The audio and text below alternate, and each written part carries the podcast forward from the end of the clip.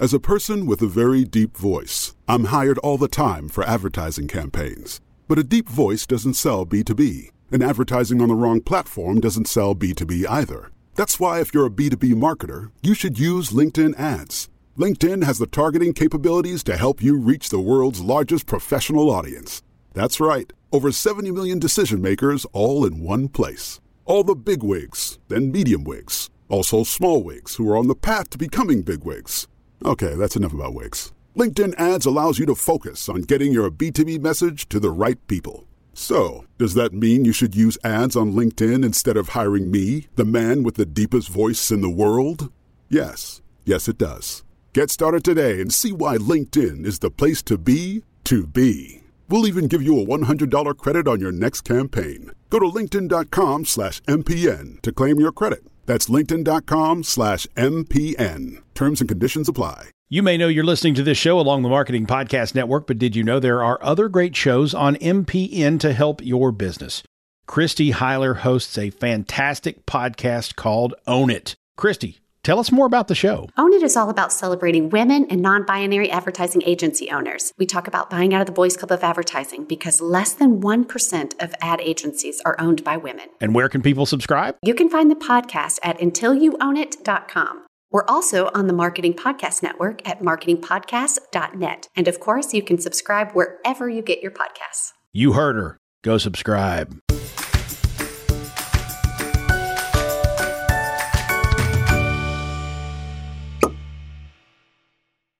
Well, hello and welcome to Uncorking a Story. I'm your host, Mike Carlin, and today I'm pleased to introduce you to Chandler Bolt, the author of Published The Proven Path from Blank Page to 10,000 Copies Sold. I'm intrigued already. As a seven time best-selling author and CEO of Self Publishing School and selfpublishing.com, Chandler knows exactly how instrumental writing books can be in sharing your message and even growing and scaling your business. His message is that you can't wait for the perfect time in life to get writing. The perfect time to get writing is right now. So, uh, welcome to Uncorking a Story, Chandler. Mike, great to be here. Thanks for having me. Nice to have you. So, I'm going to ask you the same question I ask everybody. Um, it, it, sometimes throws people off guard, but you can pick uh, where you want to start. Uh, so, the question is where does your story begin? Whoo! The story begins, and I think in a lot of places, uh, I think it begins with the major part of the story. If you if we're starting the story with you know we're jumping straight into the action, there's conflict, there's character development. Um, I would say it would be dropping out of school. Okay. And um, I dropped out of college because um, I realized I was learning how to run a business from professors who have never ran businesses, and that didn't make sense. Um, so I said, all right, I got to drop out. I want to start this business. And in the process of dropping out, wrote and published a couple books those books started doing decently well. People started asking, Hey, how are you doing this?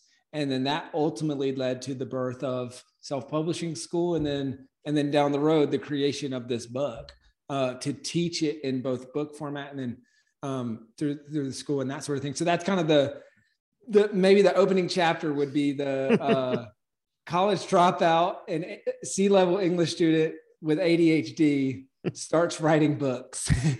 well, let's let's rewind a bit because I, I have to ask, um, where, where were you going to college at the time?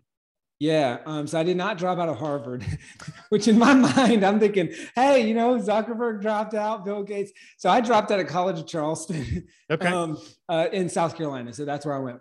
All right. So and, and you were studying, sounds like you were studying English at the College of Charleston. No, actually, I was studying entrepreneurship and entrepreneurship, management, okay. entrepreneurship, and and and so I never imagined that I would write books, and I didn't like writing, and I wasn't good at it. Um, and and but I, am kind of an entrepreneur through and through. But then realized, okay, that books are this really cool mechanism to change the lives of readers and change the lives of authors. Right. And that's why I, I started realizing it by writing those two books. But then when I dropped out, my big thing was, all right, I need to operate like I'm still in school learning, um, even though I'm not. And so I need to learn like I'm still in school because I'm going to miss out on these two years. And so I just turned to books yeah. instead of curriculum, instead of going to class. Right. And so that's where, you know, I always say it's like a book is like a $15 mentor. The smartest, most successful people on the planet have written books and all you got to do is pay 15 bucks and, and, and spend a few hours to read them. And so that's where I kind of started shifting to that as a learner um, of okay, I'm going to read a book a week and have been for years, and that's going to be the way that I keep learning like I'm still in school. So you were you're a couple years into your uh, your your tenure. So sophomore year, you decide, and the sophomore year, you decide, hey, this is this is not for me. What what was the the family reaction to this decision? where oh man, it was. uh yeah, I mean, there was a lot of mixed reactions. Um, I think my family, my initial family, so my parents, um, they were supportive. They were ch- they challenged me, but then they were supportive. So their big thing is we want to make sure that you're not making a rash decision, and just you're pissed, you don't like your teacher, you don't whatever else, and you're just like screw this, I'm dropping out. So that was their thing, and so but once I once I talked through my logic with them, and I had you know went to a bunch of mentors about it and that sort of thing, and they said each person kept saying, like, Chandler, for almost everyone, I would not recommend this. For you, I think this makes sense. Yeah. So yeah, there was so enough of that that they were supportive once they understood my reasoning. And then there was the extended, not so much like it's like just people I knew all growing up, just coming out of the woodworks, like Chandler, you're making a big mistake. I think you need to rethink this, you know, all that kind of stuff. Yeah. So uh, you were studying entrepreneurship. Were, were you always an entrepreneur? I mean, like going back to like your first jobs and stuff like that. Like, what were you? Uh, yeah. what, what, was kind of keeping you busy? How were you earning some some cash in, in your younger days? Yeah, I think uh, entrepreneur through and through. I mean, I love it. I, I think it's one of the best ways that you can make a difference um, to build wealth and to make a difference. You get to change the lives of your employees, your customers, and create a profit that then you, you can have offshoots of that too through nonprofits and stuff so um so yeah i mean growing up is i uh first business was i did a uh, ran a canteen at my school um we made eight thousand dollars profit in two and a half months selling snacks at lunch. So um, what kind of what kind of things were you selling at the school? Yeah, it was. Uh, so we had this. I, I, was. I'm very fortunate. We had an entrepreneurship class, mm-hmm. um, and for one semester, you get to run the business. And so that was just like a big ripple effect for me because in the first semester, you create a business plan. Um, and so all these people were creating these crazy business plans. I felt like the lamest guy in the room because I created a business plan for like this pressure washing and landscaping and lawn care business, which that actually ended up being the first business I ran. I was one of the only people that actually did it. But at the time, I felt like it was this uh, okay, I'm lame. Like, this is not a cool idea. But then, second semester of that class, they said, we, We're going to run a business as a class. And um, you get to pick what the business is, and then we'll do it. And so we picked a canteen. And um, so we were selling all like, we were selling, you know, drinks, snacks, pizza, all this stuff. And um, during lunch. And so that was kind of a big light bulb moment for me where we made eight grand in profit in that two and a half months. And they voted me president and this other guy vice president. And so it's like every week we would go in his Prius to Sam's and we're just like buying with a stack of ones because that's what we got paid in. You know, people are buying stuff and just we're just buying everything. Um, but then we're restocking in the mornings, like all this stuff. But at the end of that whole experience, I got two thousand bucks to like I got I got that paid paid that, and that was just I mean, at that age and at that time, it's just like 2000 bucks. It's crazy. I felt like I got paid to go to school. Yeah. Now the truth is I worked a lot on this business outside of school, but I thought, and so that was where I realized, oh, hold up. And then that, and then rolling into the landscaping lawn care business. And then ultimately in college, I ran a, a, painting business through student painters. But like all those, they just started to shift the way, you know, I was working a maintenance job before that before my pressure washing and painting business. And I just remember that light bulb moment where I got paid like 400 bucks in a day to pressure wash someone's house. And I realized I was like, oh, that's an iPod. right. And I would have had to work for weeks and weeks and weeks at my minimum wage, you know, maintenance job to to buy an iPod, but that's now an iPod is a day's worth of work running my own business. Yeah. So it sounds kind of funny, but but just your mental association with things totally shifting. And then it's kind of one of those things where once you see it, you can't unsee it. Yeah, I was curious when you were talking about eight thousand dollars profit at the the school canteen. If if you also learned how to to keep a second set of books and skim from the top. I didn't. Uh, no, uh, that been frowned help. upon in an academic environment. But yeah, and and that's not really my that's not my uh, my mo anyway. But uh, basically, how they did it is uh, they it was on units of hours worked, and so it was like I want to say the me and the president worked the most, and we got Yep. two thousand apiece, and then the rest of the class split the four thousand. So everyone made everyone in the class made money. Everyone was excited. I think the next year they may have shut it down um, because they're like, "Hey, you guys are taking money from like the school, like from the the cafeteria, like people are buying your stuff." Right. Too much. But look, it's a lesson in competition, though. I mean, hey, it's Chandler versus the versus the lunch ladies. You know, yeah. Eh, hey, 48 laws of power. What is it? Don't outshine the master. right? in in that instance we did and and i guess it got shut down but Yeah. great learning experience Well, speaking of learning experiences, talk to me about the first book you wrote after sort of leaving your leaving school and kind of what you learned about writing and publishing. I mean, kind of, you know, you're, you're mentioning that you weren't a, a grade student, you know, a C Yeah. student. Um, you know, what did you learn about yourself during that process? What did you learn about sort of the writing business during that process? yeah first book i wrote um, called the productive person um, it was all about productivity for entrepreneurs and so kind of as i was dropping out of school um, i had i um, i was in doing student painters right before that and that's basically for those who aren't familiar it's kind of like an internship meets franchise they teach you how to run a business by running a house painting business exterior house painting business and so I, my first year of that company i was number one in the whole country number one in the company and then I came back the next year and trained some guys to run their businesses. And basically, from that, I was just getting a lot of questions from people who want to start businesses. And I, I realized there were so many people around me who are entrepreneurs, but couldn't figure out how to go from entrepreneur to entrepreneur. And so me and uh, my manager at the time said, "Hey, let's let's like put together a little guide on like productivity and stuff for entrepreneurs and lessons we've learned." So it started out as kind of a hey, this is going to be a 20 page PDF. And it evolved into a full book. And at, at some point we said, hold up, we should just, we should make this an ebook and publish it on Amazon and like see how it goes. And we did that. Um, and it just started taking off. And so that's where, you know, that was kind of where, as I was dropping out, that happened. Um, and then I pretty quickly thereafter did another book with my brother. Um, uh, and he, he's plays a pretty big rock and roll band. And so it's kind of like those were the 15 things that we learned growing up from our parents that we thought everyone learned but then you get out in the real world and you realize like oh no one no one knows this and so it was his perspective as a musician mine as a business guy on these same 15 things so those those were kind of that's the story behind the story of like those first two books and then it really i think started catching on and ultimately led to to creating self-publishing school Yeah, wow. So t- tell me a little bit more about the self-publishing school and kind of what your mission is with it and how you're helping uh, people who want to get published. Yeah, so we self publishing school. We're an online education company. We help people write and publish books um, that grow their impact, their income, and their business if they have one. Uh, and so we look at it. We believe that books change lives, right? Like we talked about, books change lives of readers. They change the lives of authors, and so it's our goal to help facilitate that. Um, we're one of the fastest growing companies in the U.S. We've published about six thousand books in the last seven years. Um, so publish Wow.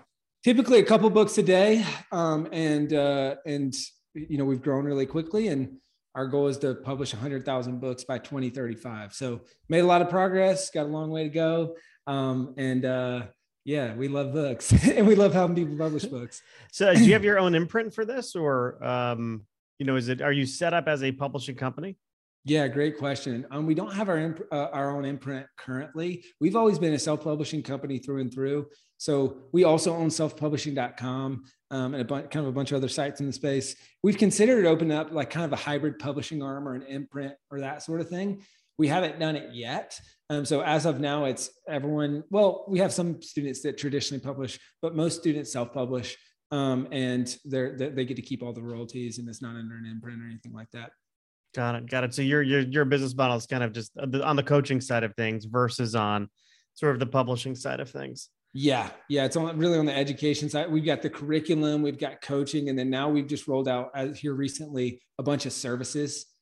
So now we'll we'll format people's books. We'll create a book cover for them. We'll choose their keywords and categories. We'll upload to Amazon. Like we just realized that you know coaching that many people through the process over the years, it's like they get close to the finish line. It's like all right, go to this person. Like find someone here to format. Find someone here to book code okay now upload okay how do you do that okay IngramSpark like people just i mean a bajillion question when you Yeah. realize we're answering so many questions and and so much training material on this stuff. And really, what people kept asking for was, "Can I just pay you?" Like, I don't want to work with 15 different people in this thing. Can I just pay you guys to do it? So we finally rolled that out, and we're starting to scale up kind of the services arm of the company as well, just yeah. to help people in that part part of the process. It, that's smart because you know you you mentioned kind of getting them to like the five yard line, right? So you're yeah, you're totally. getting them to like all their contents there, although the words have been written uh, it's been edited, but then it's okay. Well, how do I get it up to Amazon? And Amazon yeah. is one source of distribution. Yep. Now I got to go to IngramSpark if I want, yep. you know, wider distribution in bookstores. And then there's, you know, other e publishers like Smashwords or whoever, you know, to help you get um, outside of Amazon for for digital distribution. So there there is a, there are a lot of moving pieces, and I've I've yeah. coached people through that too. And it's not, uh, you know, I, I've done it for years and so I have this all in my head. But yeah, I mean, it's it's it is it it can be overwhelming. Um, oh my gosh, yes, absolutely overwhelming for, sure. for, people. And the landscaping's totally ch- always changing, right? Like Smashwords just merged with Draft2Digital, and like right. this is like there's all these things that are constantly changing. So yeah. then you're having to update all your tutorials and all that. So we just said, hey, let's just start doing this for people, and it's going to serve them at a higher level and help them be more successful with their books. Yeah. So let's talk about the uh, the sort of the target audience that you're going after. Um, it, it sounds like it could be professionals um, who are looking to use a book to leverage, um, kind of grow their own customer base. Although I don't want to put words in your mouth. Uh, who, who is the, who's the ideal target for yeah, you? Yeah, that's a big bucket. There's probably three main avatars. There's Susie. Um, Susie wants to write a book to make an impact. Um, often 45 to 65 plus year old female, kind of second second phase of life. Um, and hey, I've got all these life experiences that I want to crystallize into a book, and, I, and this book is going to help people. Um, th- th- then you have Jeff, who's maybe a younger, like 35 to 50 year old business owner, that young professional, that sort of thing, um, and wants to write a book to grow their business. And then you have third bucket would probably be Riley, um, who Riley um, wants to write great fiction um, that entertains people, or maybe even kind of we have a children's book school and we have a fundamentals of fiction and story arm, and so that's kind of Riley and. Uh, there's, there's probably another avatar of like educators who want to write children's books. Yeah. um, but th- those are kind of the main pockets for sure.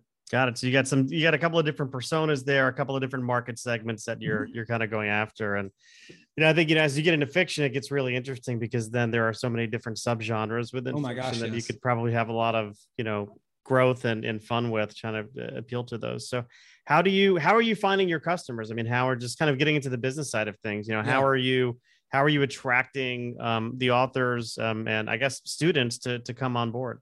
Yeah, a few ways. Um, I think one of the ways is um, one of the top ways is just creating great content.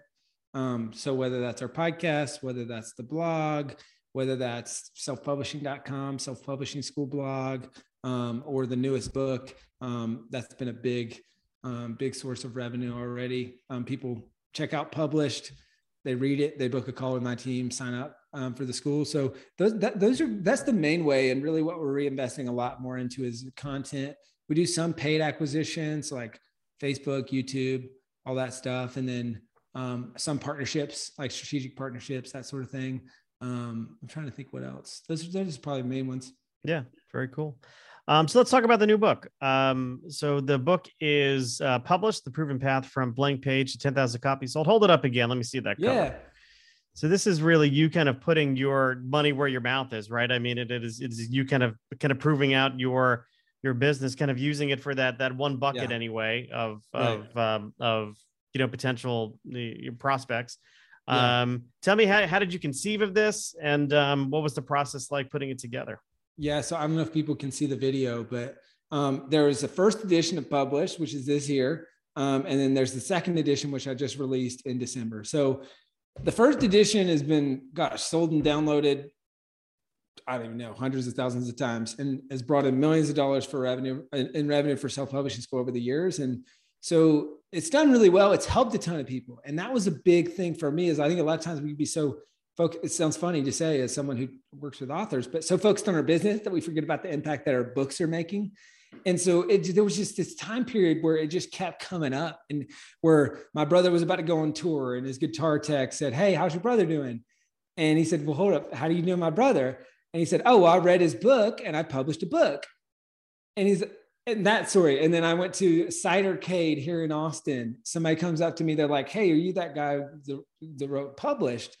I was like, yeah. And they said, oh, this is me and my sister. We both read that book and published it. Like so many examples of that. And so then I realized, hold up, a lot of people are reading this book and publishing books just based off of this book.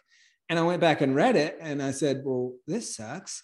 Um, and so it's like all of our curriculum had gotten so much better and the book had stayed the same. So it's like there was six years of, or four, five, six years of learning that had happened since publishing that the first edition of published so that's when i said all right i want to up level this and a lot of curriculum and content and concepts and templates and like things to make the process faster easier. People can write a better book that sells more copies grows their like all that stuff. So that's when i said all right and kind of what you alluded to is um and i could be the example Sure. So I'm, I'm, like, I'm going to prove the, pro- we tell people in as little as 90 days, you can do this. And so I went, I think pen to paper was either August 31st or September 1st. Um, the second edition came out, I want to say it was December 14th. Um, so it was all told, I want to say it was like 105 days end to end while running a company with 30 something employed. Like I, I was the ultimate person that could say, I don't have time to write a book right? But I, I, said, all right, this is a priority, and it'll be it's going to be one of the best things we can do to grow the business. So I got to bite the bullet and hunker down, and um, it was a it was an intense few months, um, but we got it done, and and now it's it's it's making a big impact for people, but then also on the business. Yeah, kind of another proof in the pudding, uh, you know, moment there is, which yeah. is, hey, you know, I'm sure people come back, come over to you and say, hey, look, I'm running a business, I don't have time to do this. So what yeah. do you say to those people? I mean, hey, I mean, you could clearly say, hey, I did it. Yes. Um, but like what's some advice you give to somebody who wants to wants to do this and then they put that barrier up in front of you and say you know what? I just don't have the time. Yeah. Um my my big my big thing um is there's never going to be a perfect time. A lot of people say maybe someday maybe next year and you'll never find the time to write the book. You're going to have to make the make the time to write the book. And i talk about this i want to say it's chapter two of the next book. I talk about okay you got to figure out why you're writing this book but then maybe more importantly than that, you got to figure out why now. Because you're not going to write the book until the why now is strong enough. Right? And so, so you're going to have to get started before you're ready. You got to come up with a compelling why now, um, and then set aside the time. And whether you're running a business, whether you're a busy mom, eh, you know, whether you've got three jobs, like there's never going to be a perfect time and you're never just going to have the time but if you make the time i think it's one of the most rewarding things that you can do and and and you, it's that's a temporary sacrifice right? So for me it was 105 days. That's a temporary sacrifice. Um, where i sacrificed a lot of things but i created an asset that will be a part of my legacy will continue to make money for the long term will continue to grow the business for the long time. Like it's a short-term sacrifice to build a long-term asset. Yeah. Yeah, I mean, it is going to be a you know, I, I maybe the term passive revenue stream isn't isn't you know accurate because it's not really passive. You put a lot of time into it. Yeah. But you know, it's one of those things. But after it's out, to, it's, exactly. It's very passive. Yeah. Um, you know, one thing I also want to touch on is, you know, we, we talked about kind of writing a book, the importance of writing a book, how it could help you.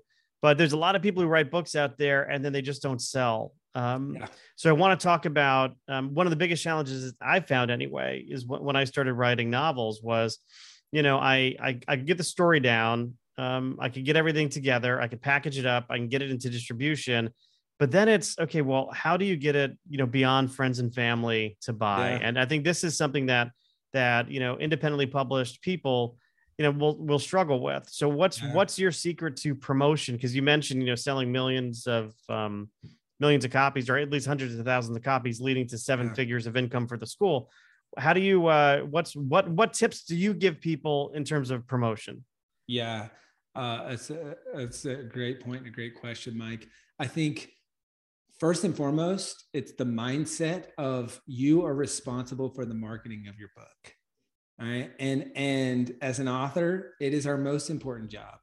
If you uh, so many authors they'll spend so much time writing a great book. They'll market that book for one week then they'll drop it like it's hot and move on to the next project right? And that's just such a huge mistake. Um I, and so and good news though is not just independently published authors that's traditionally published authors too.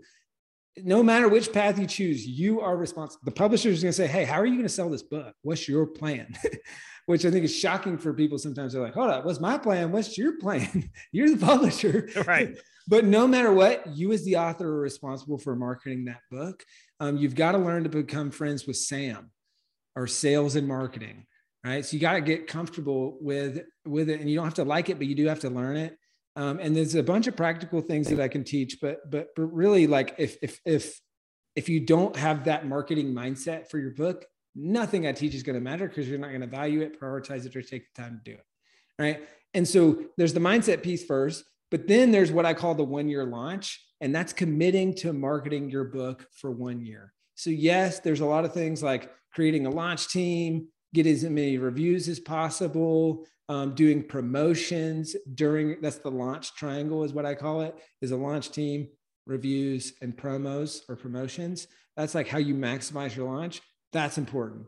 All right. But if you don't do anything after the end of that launch week, then you're going to have a nice spike. And then uh, we, uh, I call it, uh, it's like the tale of two troubled authors. You've got failed launch Fred and successful launch Sally. Um, and Fred didn't didn't market his book well and didn't have a plan. Just said, "Hey, if I build it, they will come," and they didn't come.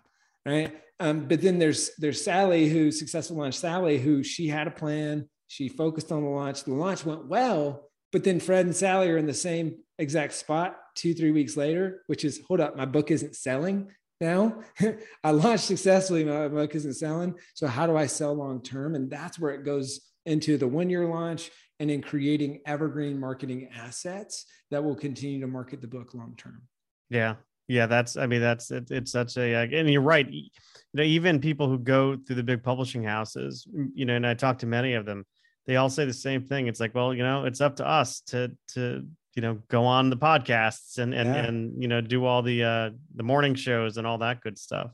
Yeah. Um, so I want to I want to take a take a break from talking about the hard stuff. I want to get to some fun questions here because I always I always like to say that I like to uncover you know the stories behind the story and and uh, want to get to your story a little bit. But to, to, get to know you a little bit more, I'd, I'd be curious to know what were some of your favorite TV shows when uh, when you were a kid. Oh man, when I was a kid, favorite TV shows were Survivor, uh that i love i love that. I've always like i secretly wanted to be on survivor. I think a lot of people probably do. I, I would be voted off the island immediately. I love that show man. It's so fun. I probably would too um, but it'd be fun to at least try it. So i think that one and then this is a way throwback but 24 and oh uh, sure. um, oh gosh what prison break. Oh my gosh. I love that show. Prison break. I, I never saw prison break. I did watch the first season of 24 um, I know, I know. Such my daughter and I would watch it, and she, you know, she has some anxiety issues. She would get so anxious as we were watching. 24. Oh my gosh, yes. Um, and then we'd have to keep watching because you know it's uh, they, they are the, they are so good at the suspenseful ending. Yeah, absolutely. All right, so Survivor, but yeah, I'd totally be voted off the island. I would not that and like Fear Factor. I'd, I'd I wouldn't even audition yeah. for Fear Factor. I'd just run away. Um. So you mentioned your brother is a, a musician. Um, I'm curious to know what what artists would we find you listening to? Um, if if I mm-hmm. looked into your streaming files or your you mentioned iPod before, um, you know who would we see uh, kind of uh, being played most? Oh man, I would say uh, Foster the People. Love them a lot. Um, and then gosh, that that's the big one. And then I got to give a shout. My brother plays in the band called Needtobreathe um, and I mean, I'm listening to their stuff, and then depends on the time of the day. Because I ADHD, I got to go no lyrics if I'm working, right? Uh, and then I can do I can do lyrics and stuff other times. Yeah, I know none of the bands you mentioned, by the way. I, none of them. You know, uh, if you said U2 and Van Halen, I you know there'd be a shot. But yeah. Uh, um, how about this? Aside from uh, writing, or in addition to writing, uh, what what are some activities that make you happy? Oh man, I love I love to wake surf. Uh, I love playing tennis. I love live music. Obviously, my brother playing the band. I grew up going to a lot of concerts and festivals and that sort of thing. So those those three things and snowboarding. Those four, I guess, are like those are my go tos. And my two loves are business and music. So anything that has the intersection of that is uh, I love it. So did you go to? uh You mentioned being in Austin. Were you at South by Southwest this uh this year? A little bit. I, I just popped into an event or two, some music yeah. stuff. Um, but I did go to Austin City Limits, which is a few months. Oh ago. yeah, yeah, yeah. Sure, that's very cool. Yeah, my son um works for. He goes to the University of Connecticut, and he has a job with UCTV, so their TV station, cool. and they offered him the opportunity to go to South by Southwest. They were going to put him up, uh, give him you know a press pass, and um, all he had to do was like kind of cover cover the event. And I'm like, Patrick, are, are you going to take advantage of it? He's like, no, I don't think so. I'm like, why would you not do that? oh my god! And um, this yeah. this is just sort of the difference between father and son because I would like be clamoring. Oh my! I didn't gosh, even know that that wasn't even an option for me yeah. when I was, you know, in college. But yeah, um, yeah, it's such a cool thing. I've, I've always wanted to go. I never went. My my niece is in Austin, so that that could be a good excuse to come. It's worth and, a trip. Uh, it's a great city. It's growing very. Yeah, yeah, it's a great city. Uh, a lot of people from LA going to uh, to Austin now.